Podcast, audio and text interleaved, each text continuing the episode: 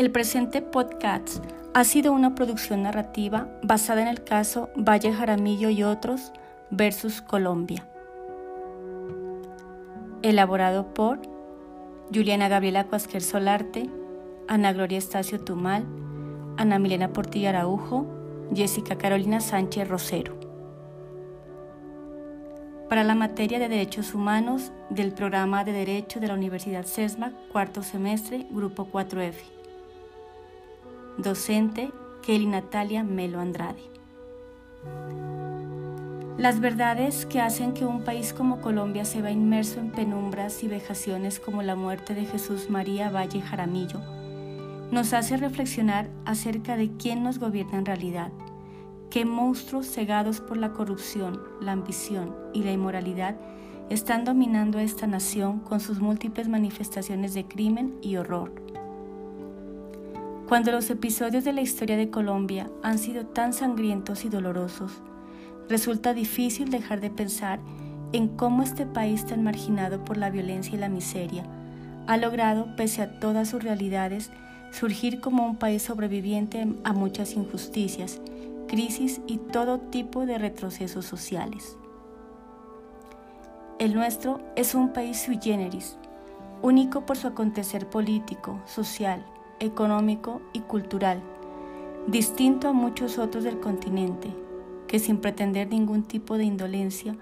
únicamente son aquejados por la normal desigualdad social y la lucha de clases, que a la larga fuera preferible padecer a tener que vivir sometidos a ese cáncer interminable que doblega a Colombia,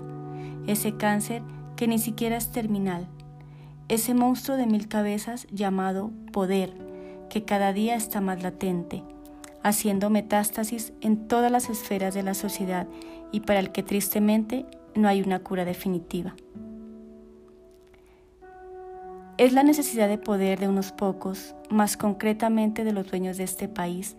la única razón que ellos han encontrado para dominar todas las esferas que les permitan perpetuar su ambición, su locura desmedida por, por controlarlo todo y fundamentalmente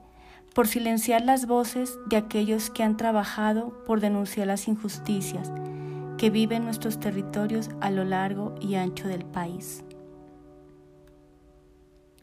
No han sido pocos a quienes los gobiernos de turno han aniquilado.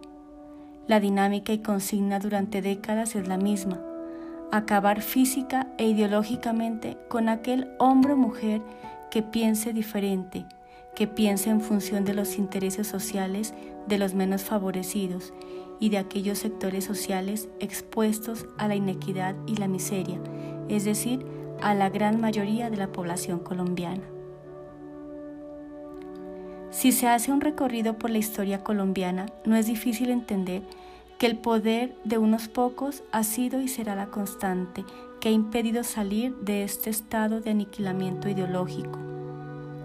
mas, sin embargo, la realidad se recrudeció cuando tristemente aparece en el panorama un dictador silencioso, astuto y despiadado llamado Álvaro Uribe Vélez. Sin temor a equivocaciones y lejos de análisis políticos, se puede decir que su presencia en el panorama nacional ha sido nefasto para nuestra historia.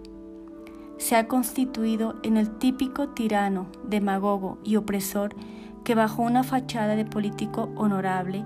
ha comprado todo tipo de conciencias, las mismas que lo han absuelto de cada uno de los cientos de crímenes de lesa humanidad por él perpetuados. El vil asesinato de Jesús María Valle Jaramillo se constituye en uno solo de los miles de homicidios cometidos a líderes sociales de todo tipo. Parece que esta historia de horror y sangre solo tendrá fin el día que el caudillo desaparezca. Vislumbrar por un momento lo que sería de este país sin la presencia de actores como las guerrillas, los paramilitares, los narcotraficantes, los políticos corruptos, los militares opresores, sería vislumbrar un país que quizás jamás existirá.